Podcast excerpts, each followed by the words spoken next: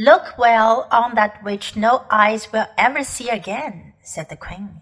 Such was Charn, that great city, the city of the King of Kings, the wonder of the world, perhaps of all worlds. Does your uncle rule any city as great as this boy? No, said Diggory. He was going to explain that Uncle Andrew didn't rule any cities, but the queen went on. It is silent now, but I have stood here when the whole air was full of the noises of Charn, the trampling of feet, the creaking of wheels, the cracking of the whips, and the groaning of slaves, the thunder of chariots, and the sacrificial drums beating in the temples. I have stood here, but that was near the end, when the roar of battle went up from every street and the river of Charn ran red. She paused and added, All in one moment, one woman blotted it out forever. Who? said Diggory in a faint voice, but he had already guessed the answer. I, said the queen. I. Jadis, the last queen, but the queen of the world. The two children stood silent, shivering in the cold wind. It was my sister's fault, said the queen. She drove me to it. May the curse of all the powers rest upon her forever. At any moment, I was ready to make peace, yes, and to spare her life too, if only she would yield me the throne. But she would not. Her pride has destroyed the whole world. Even after the war had begun, there was a solemn promise that neither side would use magic. But when she broke her promise, what could I do? Fool! As if she did not know that I had more magic than she. She even knew that I had the secret of the deplorable word. Did she think she was always a weakling that I would not use it? What was it? said Diggory. That was the secret of secrets, said the Queen Jadis.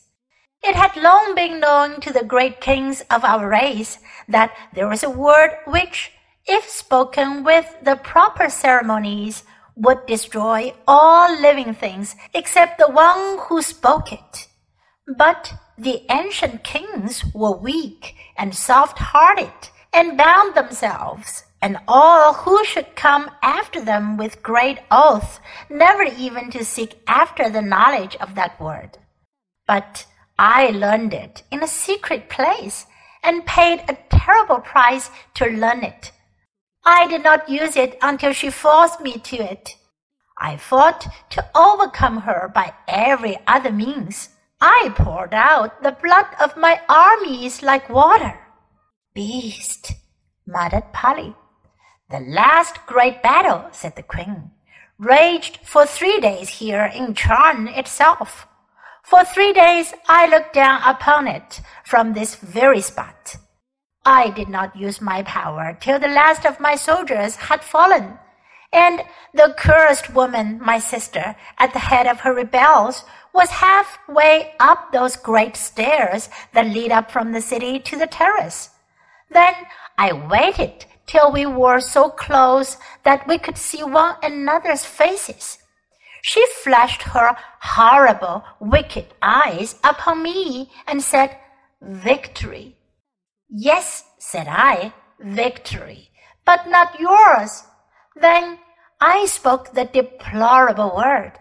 A moment later, I was the only living thing beneath the sun. But the people, gasped Diggory. What people, boy? asked the queen. All the ordinary people, said Polly, who'd never done you any harm, and the women, and the children, and the animals. Don't you understand? said the queen, still speaking to Diggory. I was the queen. They were all my people. What else were they there for but to do my will? It was rather hard luck on them all the same, said he. I had forgotten that you're only a common boy. How should you understand reasons of state? You must learn, child, that what would be wrong for you or for any of the common people is not wrong in a great queen such as I. The weight of the world is on our shoulders. We must be freed from all rules. Ours is a high and lonely destiny. Diggory suddenly remembered that Uncle Andrew had used exactly the same words, but they sounded much grander when Queen Jadis said them. Perhaps because Uncle Andrew was not seven feet tall and dazzlingly beautiful. And what did you do then? said Diggory.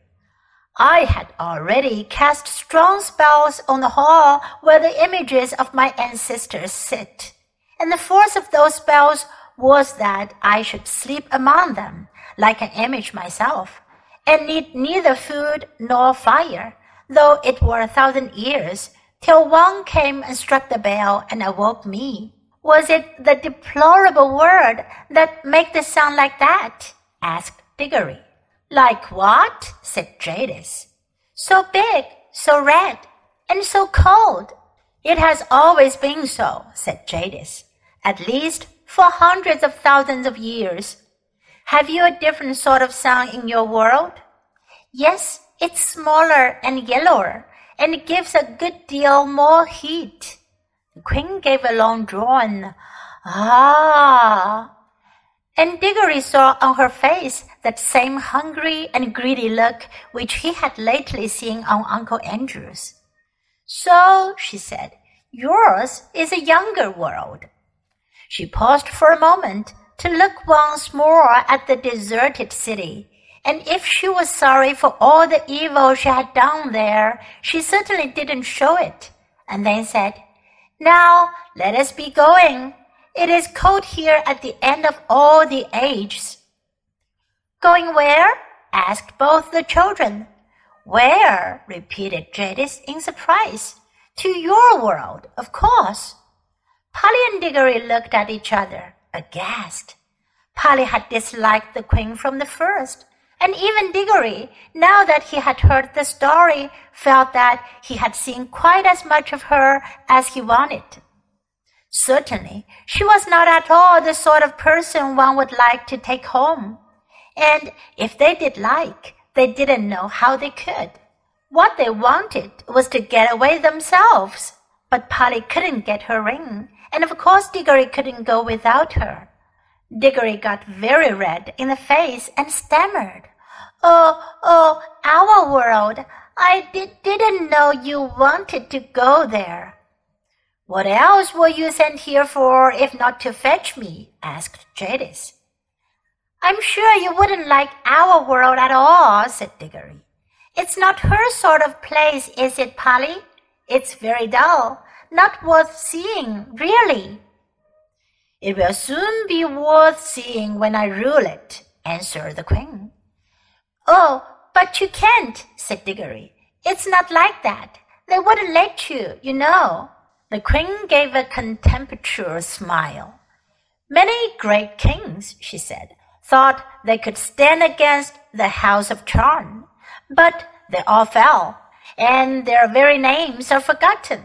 Foolish boy, do you think that I, with my beauty and my magic, will not have your whole world at my feet before a year has passed? Prepare your incantations and take me there at once. This is perfectly frightful, said Diggory to Polly. Perhaps you fear for this uncle of yours, said Jadis. But if he honors me duly, he shall keep his life and his throne. I am not coming to fight against him. He must be a very great magician if he has found how to send you here. Is he king of your whole world or only of part? He isn't king of anywhere, said Diggory. You're lying, said the queen. Does not magic always go with the royal blood?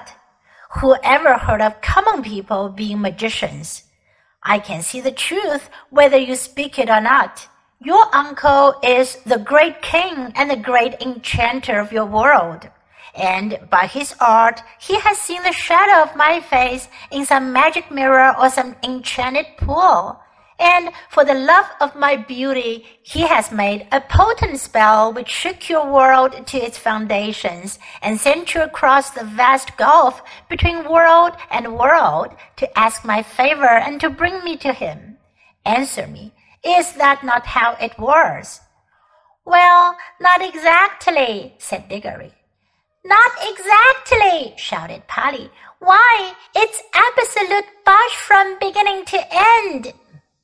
Minions, cried the queen, turning in rage upon Polly and seizing her hair at the very top of her head where it hurts most. But in so doing, she let go of both the children's hands. Now, shouted Diggory, and quick, shouted Polly. They plunged their left hands into their pockets. They did not even need to put the rings on. The moment they touched them, the whole of that dreary world vanished from their eyes. They were rushing upward, and a warm green light was growing nearer overhead.